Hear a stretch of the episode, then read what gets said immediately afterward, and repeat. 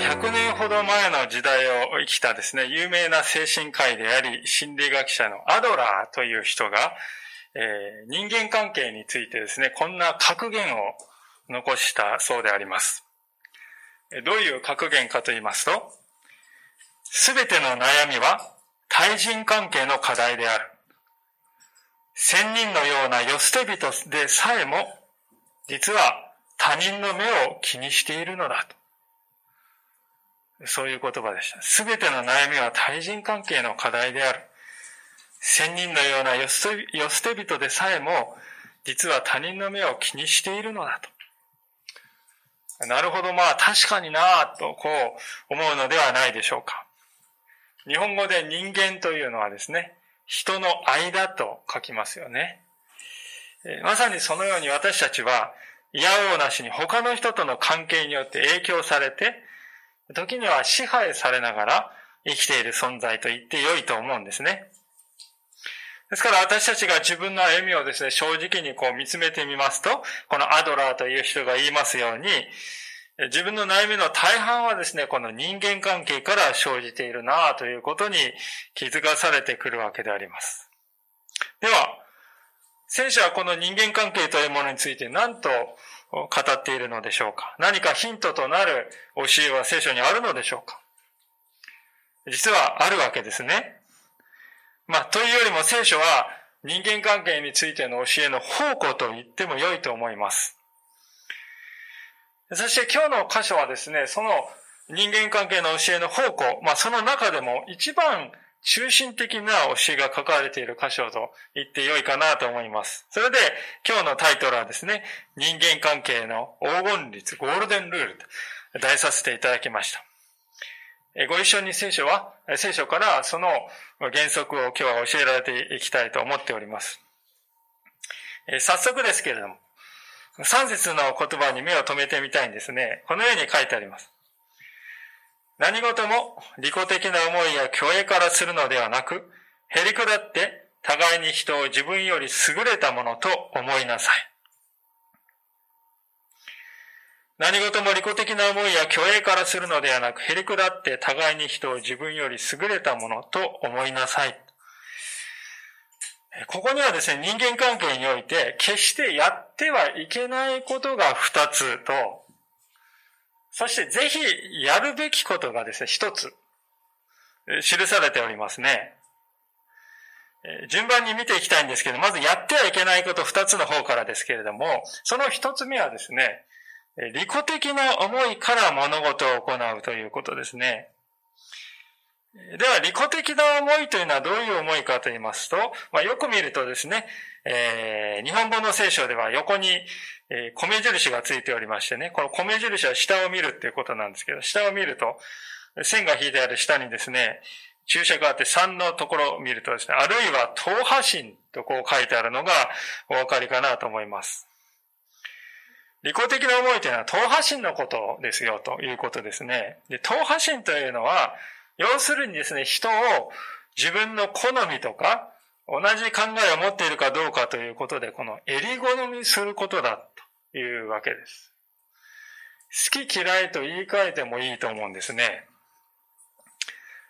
皆さんがお店に行きますとですね、いろんな商品が並んでいて、それを前にしてですね、これはまあいいねとかね、あれはダメよとかですね、まあそう品定めはすると思うんですけれども、まさにそれと同じように周りの人をですね、あの人は、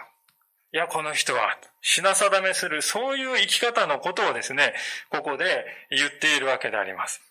で、聖書はそのような思いから物事をしないようにしなさいと語りかけているんですよね。なぜかと言いますと、それはですね、人を襟好みした時点で、その人との交流が止まってしまうからなんですね。もしかすると神様がですよ、実はその人と交流することを通して、私たちにですね、何かを教えようとしておられるかもしれないんですよね。でもそれをいただけなくなってしまうということです。神様はですね、私たちの人生にあえてですね、嫌な人というのをね、置くことがあります。で、その人を通してですね、私たちに大事な教訓を与えようとしておられるかもしれないんですよね。でも私たちが襟好みしてしまうとですね、せっかく神様がですね、置いてくださったその人との、からですね、受ける教訓が、全部得られなくなってしまう。シャットアウトしてしまうわけですよね。それはですね、私たちの人生にとって損失だということです。案外実は私たちはですね、こういうことを繰り返し行っているのではないかなとこう思うんですね。アメリカのですね、奴隷解放宣言をしたリンカーン大統領、有名な方がおられますね。この方がですね、自分のこの性的、政治上の敵ですね、性的についてこんなことを語ったそうなんです。あの男のことは好きではない。だから彼をもっとよく知らないといけない。そう言ったって言うんですよね。あの男のことは好きではない。だから彼をもっとよく知らないといけない。これ私たちの発想と逆の発想じゃないかなと思うんですね。私たちならですね、あの人のことは好きじゃない。だからあの人とは関わらないようにしようって、そういうふうに考えてしまいますよね。しかし、このリンカーンは、反対の道を行くんですよ。あの人は好きではない。だから、もっと知らないといけないって言うんですよね。考えてみると、でもそうじゃないかなと思うんです。私たちが人を嫌いになるときですね、どうですか？とことんその人と語り合って、ですね、言葉を交わしてですね、何時間も語り合って、その後で、やっぱこの人は大嫌いだって、そういうことはありますか？めったにないですよね、皆さんね。大抵はですね、ごく些細なことです。表面的なことですね。もうあれは嫌いになるわけです。その時にどういうことを考えているかって言ったら、あんなことをするなんてあの人の心の中は邪悪な人に違いないというふうにね、決めつけてしまっているわけですよ。でも実際にその人のことを知っているかっていうと、ほとんど知らないんですよね。一方的にですね、ダメだと断罪してしまっているわけです。本来ね、私たちは心にあの人嫌だな、嫌いだなって感情が湧いてきたらですね、むしろですね、どうして私はそう感じたんだろうかなと。何が原因なんかなと。これちょっと相手に確認してみないといけないな。もしかしたらあの人辛い目に遭ってるからあんなこと言っちゃったのかもしれないしなと。悩んでるのかもしれないよな。傷ついていてつい口からですね、そういうことをやってしまったんじゃないか。自分だってね、よくやりますよね。あの人もそうだったんじゃないかな、なんてね。そう考えていく方が理にかなっているのではないかと思うんですね。かくいう私自身もですね、そういう人がいるんですよね。しかもその相手の人は同じ牧師同士でありまして。でしかし、いろいろな面ですね、私は考え方は正反対に近いんですよね。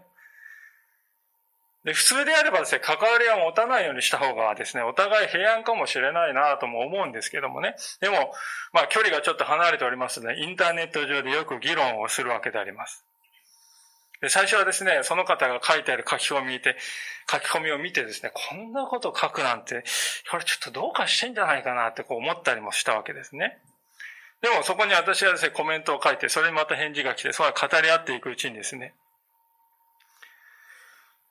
そのように感じさせる原因となるものがこの方の内側には確かにあるんだなということがですね、分かってくるわけです。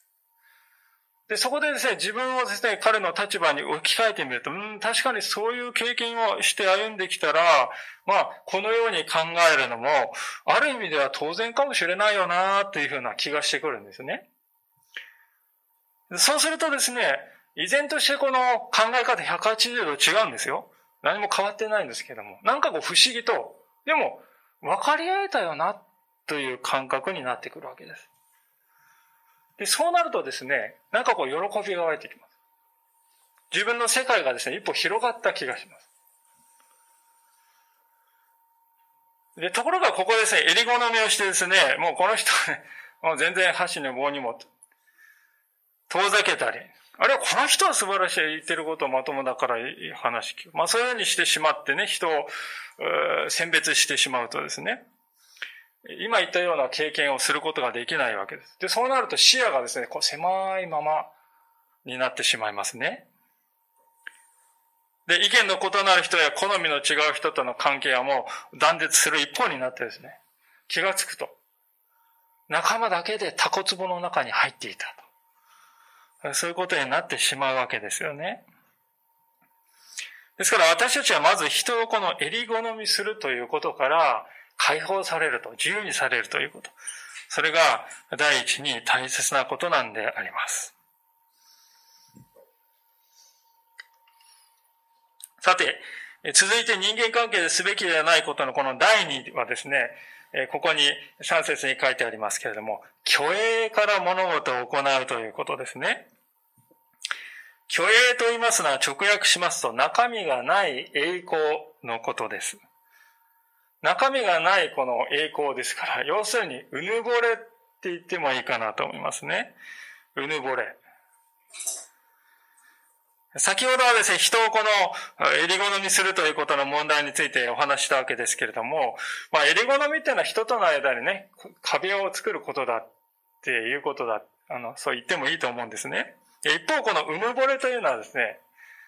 人との間に上下関係を作ることだって言っていいと思うんですよね。つまり、具体的には、私はあの人よりも優れている。私はこの人よりもマシな人間だ。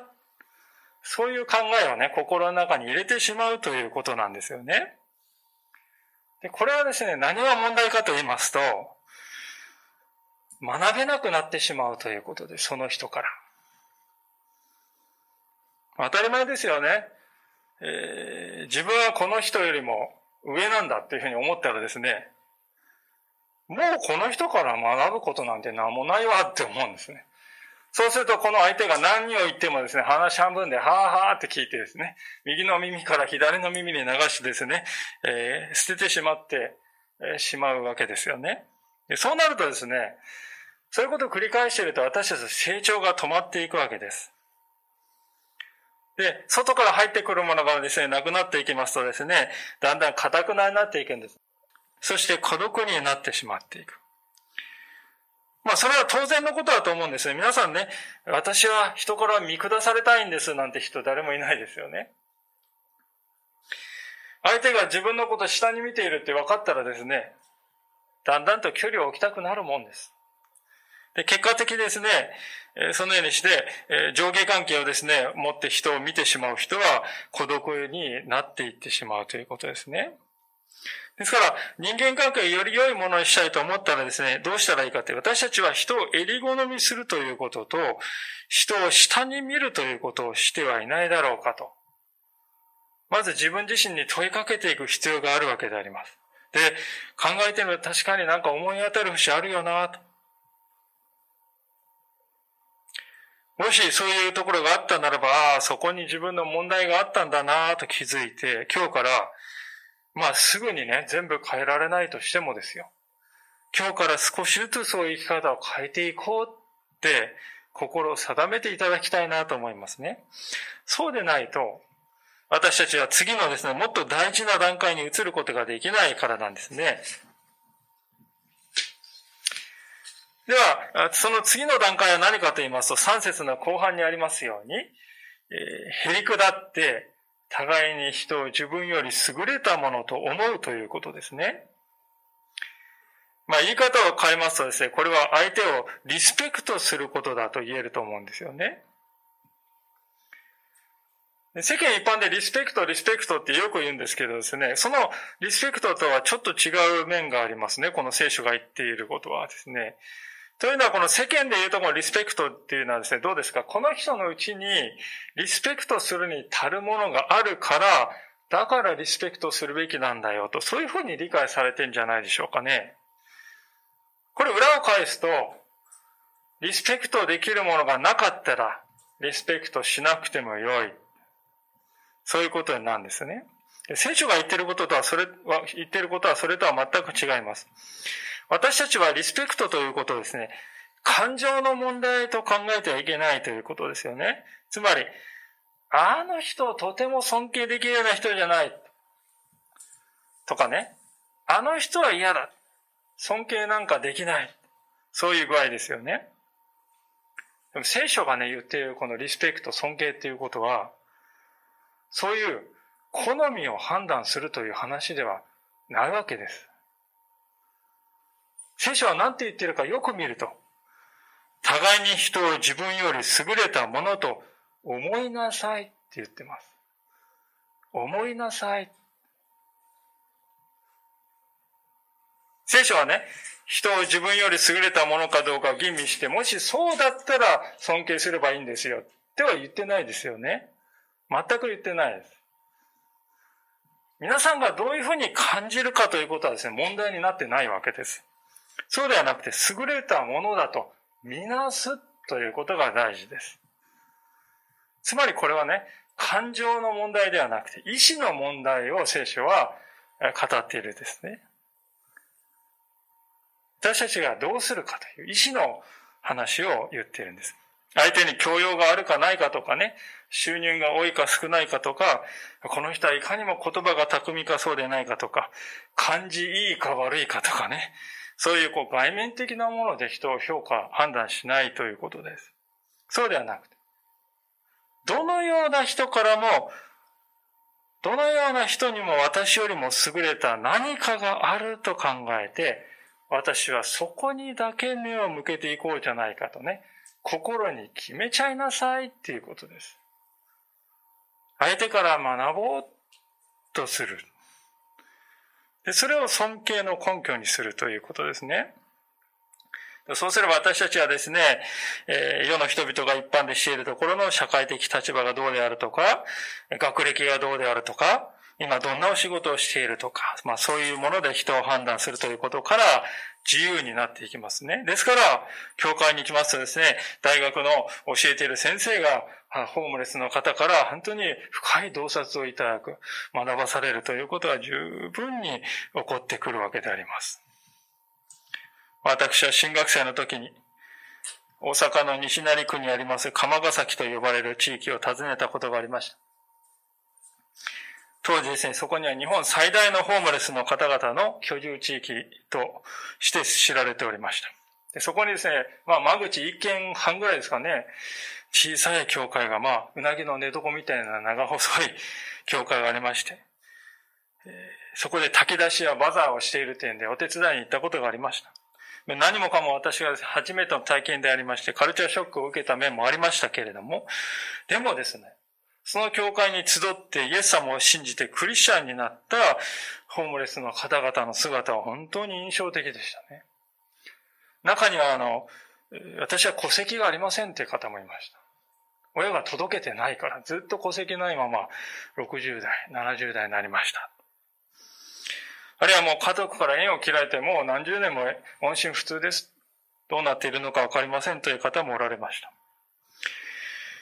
でも本当にですね、彼は本当に素朴にイエス様を信じておられました。それは地上での人間関係にですね、希望がないということを味わってきたので、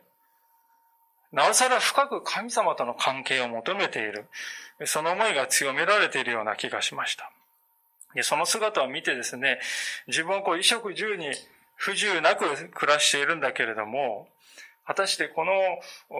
一人一人のような信仰を自分は持っているんだろうかと、深く問われたように思いました。で、この経験が私にですね、人を自分より優れたものと思いなさいと、先生は語ってくれているその意味を教えてくれたように思うんですね。ただ誤解していただきたくないことがありますけれども、聖書はここでですね、私たちに、いや、そんなことはできないと感じるかもしれません、知れないけど、とにかくね、何でもいいから、とにかく思い込めばいいんですよっていう、そういう話をしているかというと、そうではないですよね。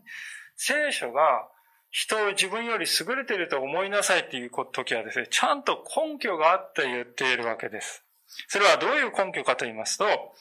すべての人間は、神様の形に作られているという聖書の人間観があるわけですね。このように分厚い、聖書の初めに創世記という書物がありますけれども、その一章のところにですね、人間は皆神の形に創造されたんですよと書いてあります。神の形っていうのはですね、目が二つ、鼻が一つ、口が一つってそういう形ではありませんで、神様の素晴らしい性質の一部が人間にも受け継がれていますよということなんです。素晴らしいご性質の一部がね、私たち受け継がれているんですよと。それを形って言ってるんですね。で、それは一人の例外もなく、すべての人がそうなんですよということです。もちろん完璧な形ではないですね。私たちみんな罪を犯してしまいます。ですから神の形がですね、完璧に現れているかというと、損なわれてしまっています。残念ながら。で、その損なわれているがゆえに私たちは人間関係でがっかりするんですね。はあ、なんであの人、あるいはなんで自分は。でも、だからといってですね、神の形はもう全部きれいさっぱり飛んでしまったかというと、そうじゃなくて、ちゃんと残っているんですよね。そうなんです。私たちが目にしている周りの人たちは、神様の一部分をもらっている人たちなんですよ。神様の良きものを受け継いでいる。だから、人は皆尊い存在なんだと聖書は言います。神様の形に作られた存在だから、人間の命はかけがえのない、替えのきかない、尊いものなんだということですね。神様の性質を受け継いでいるから、人間のうちには依然として良心というものがね、残されています。良心がうずくなんて言いますけども、神様の良きものが私たちのうちに残されているので、心のうずき、良心のうずきを感じるんですね。で、それは皆さんだけではなく、皆さんの周りにいるすべての人が同じだということです。すべての人が神の形の素晴らしさを残している存在なんですよ。皆さんはそういう目で周りの人を見たことがあるでしょうか。そうだよな。この人も神様の形に作られた人じゃないか。あの人も、あの嫌いなあの人もそうなんだよな。もしそういうふうに思えたらですね、私たちの人間関係は劇的に変わり始めていくんではないかと思うんですね。ですから聖書はですね、この初めのあたりからですね、人間関係の土台となる考え方、人は神の形に作られているということをすでに語ってくれているんだということですね。このことが分かっていきますと、私たちはどうでしょうかね。人を襟好みしたり、あるいは上下関係を設けたりといったですね、この悪い習慣からだんだんと自由にされていけるんではないかと思うんですよね。なぜかっていうと、私たちが嫌いだと思ったあの人も神様の形に作られた人だからです。私たちが見下していたあの人も神様の形を受け継いでいる人であります。それなのにどうして私たちがですね、無価値な存在であるかのように相手を見てよいでしょうか。神様が限りない価値ある存在としてお作りになった人を、限界だらけの私たちがどうしてね、あの人は何かしてやる価値はないなんて、そういうふうに扱っていいでしょうか。ああ、それは良くないことだなとお感じになっていただけるのではないかなとこう思うわけであります。ですから聖書は次の4節を見るとこのように語るわけであります。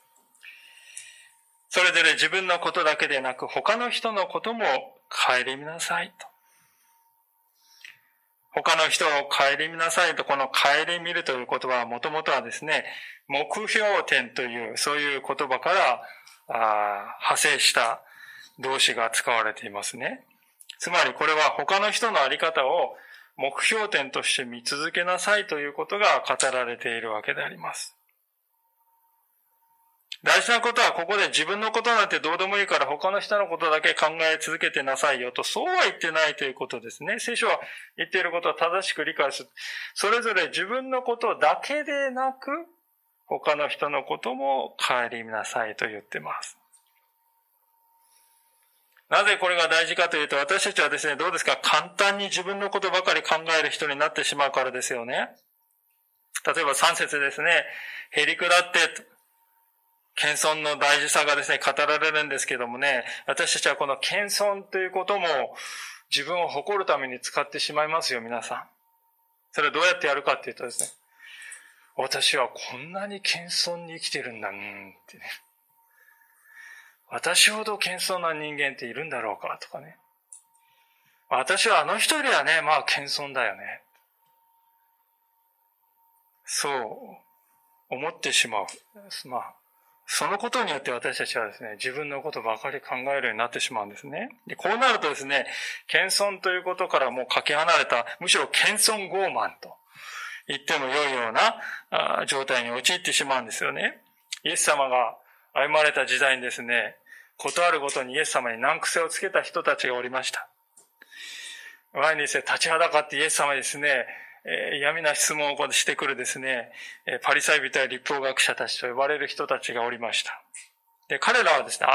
まさにこの謙遜傲慢という罠に陥っていたんではないかと思いますね。確かにこの人たちはとっても真面目な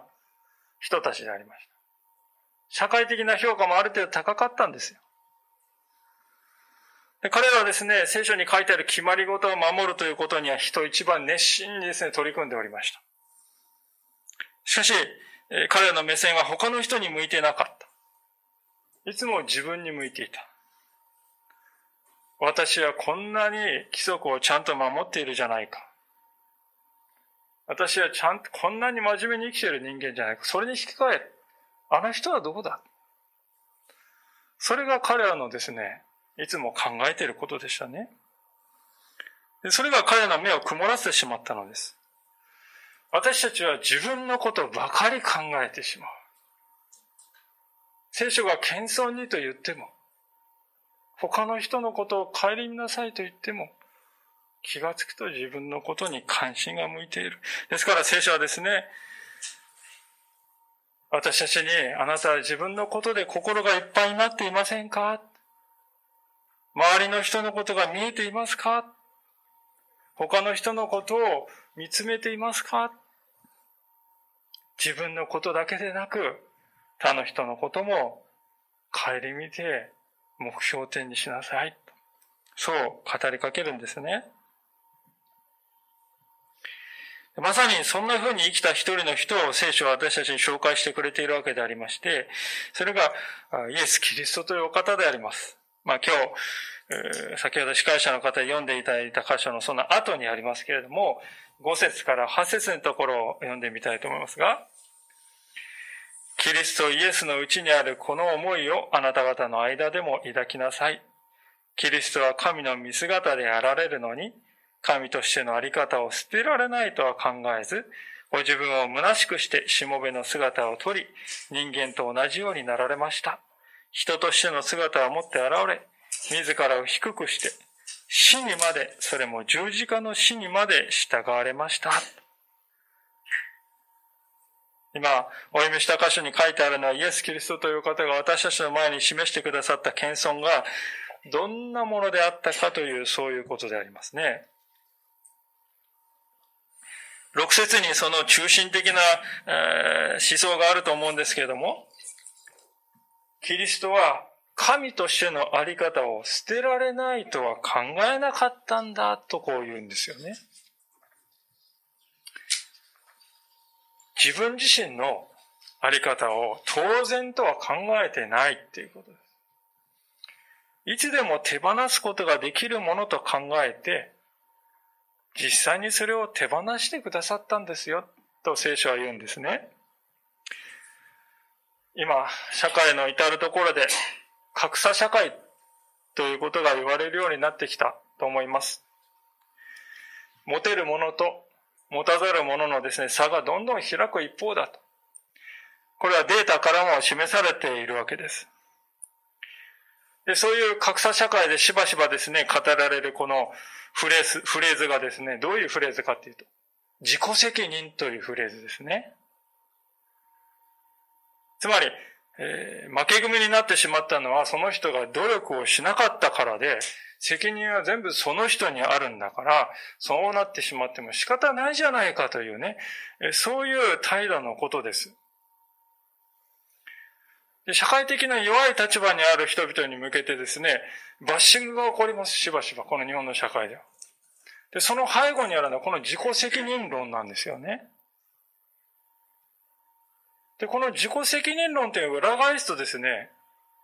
自分が今ある立場は当然のものなんだと。そういうふうに考え方があるんですよね。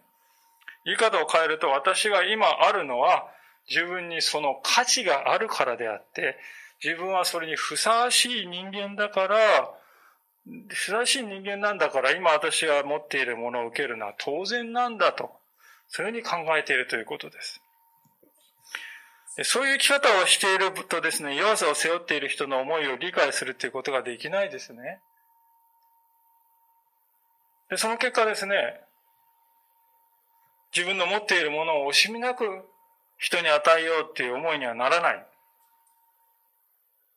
むしろどんどん囲っていくんですよね。で、格差はどんどん広がって、あの人たちは自己責任だから。私はこれにちゃんと努力して、これにふさわしいものを得てるだけだから。それをしなかったあの人たちが悪いんだからと。そういう考え方で、今社会の分断が広がっているんです。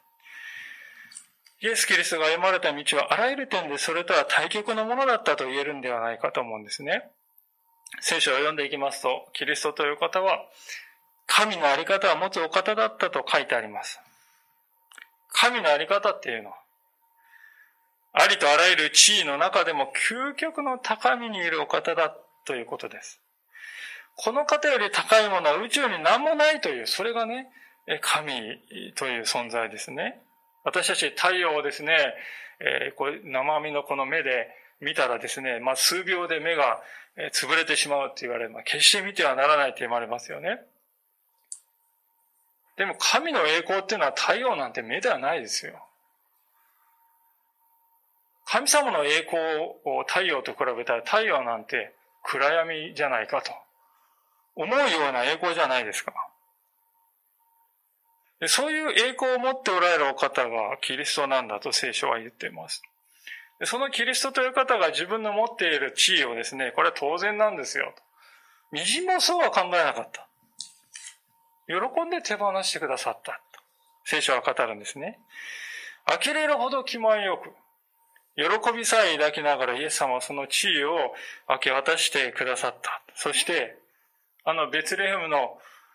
寒村で、無力な赤ん坊として、一人では何もできない小さな赤ん坊として私たちの前に自分を表してくださったんですよと聖書は言うんです。それが来月私たちが祝うところのクリスマスに起こった出来事の意味なんですよね。驚くべきことに、それだけでも私はすごいなと思いますけどね。キリストの謙遜はそこで終わらなかったんだと聖書は言うと。なんと神であるお方が、人間がおよそ考え出したあらゆる刑罰の中で一番最強最悪の刑罰と言われるこの十字架刑を引き受けてくださったんだ。そう聖書は言います。何のためかというと、私たちの罪を代わりに背負うためですね。私たちは本当に自分で蒔いた種の刈り取りをしないといけない時にそれに苦しむことがあります。でも、イエス様はですね、まさにそのような私たちが犯した罪のすべての報いを私たちの代わりに背負ってくださった。本来私たちが引き受けなければならなかったはずの報いをイエス様はすべてその体に引き受けて命を投げ出してくれた。私たちを愛しているがゆえに、何とかして私たちを救いたいからと思う一心でイエス様はそのことをしてくださったんだ、聖書は言います。皆さん、神の独り子であるお方がここまでして自分の地位を放棄してくださったのです。それなのにどうして私たちは自分の小さなプライドにしがみついていていいでしょうか？イエス様は誰一人襟好みしなかったんです。それなのにどうして私たちが襟好みしているんでしょうか？イエス様は自分の命よりも私たちに周りにいる人の方が価値があるんだと言って認めてくださったのにですね。イエス様が自分の命より価値があると言ってくださったその周りの人たちを私たちは見下しているのはどうしてでしょうか？イエス様は自分のことよりもまず私たちのことを第一に考えてくださったのに、私たちが考えることはいつも自分のことが第一なのはどうしてでしょうか？矛盾だなと気づくのではないかと思うんです。そうなんです。私たちはただこのキリストというお方を見つめている時だけ謙遜になれるんではないでしょうか。自分自身の姿はいくらですね、見つめていても本当の謙遜さっていうのは生まれないと思うんですね。謙遜傲慢なら生まれるかもしれません。自分の謙遜さを見ていてですね、なんて私は謙遜なんだろうか。そういう思い湧いてくるかもしれない。でも本当の謙遜さは、イエス様の姿を見つめることから生まれるんだと聖書は言います。そして私たちがイエス様の謙遜から学び、ああ、私もこういう生き方がしたいと。私もこの世でありたいと願うなら、その時から私たちの生き方が変わっていくんだっていうんですよね。で、そして私たちが少しずつ変えられていくと、今度は周りの人も変わっていくんですね。私たち、あの人変わったな。今まではなんか私のことを見下しているように感じてたけど、感じますよ、皆さん。思ってたら、周りの人はね。でもそれがなくなったな。わかります。そうするとですね、その人との人間関係が劇的に変わっていくんではないでしょうかね。どうしてそういうふうに変わることができたんですか？いや、実はね、今日のお話のタイトルは、人間関係の黄金律とさせていただきました。結論として申し上げたいことはですね、私たちは人間関係を良くしようとまず考えるのではなくて、このイエス・キリストという方の謙遜な姿を心に焼き付ける。そこから始める必要があるんではないかということです。人間関係が良くなるということは皆さん目的ではなくて、結果なんですね。皆さんが変えられていくときに、周りの人も変えられていきます。私たちはですね、自分で自分をいくら頑張っても、変えることはなかなかできませんね。三日坊主という言葉があるように。いい習慣だと分かっていても、決断して3日間続いた試しがない、それが私たちであります。だから、私たちはですね、このキリストという方の愛に心を委ねてお任せして、キリストの謙遜さを見つめて、その謙遜さの姿を心を満たしていただけるなら、今度はイエス様が私たちを変えていってくださるわけです。そこから人間関係が変えられていくんではないか。ですから人間関係の黄金律ね、今日前半のところでいろいろ語りましたけど、それはどこから生まれるかって言ったら、イエス様を見つめるというところから生まれるんだと聖書は語っているわけであります。今日ぜひそのことを心に刻んで歩んでいけたらなと思います。一言お祈りをしたいと思います。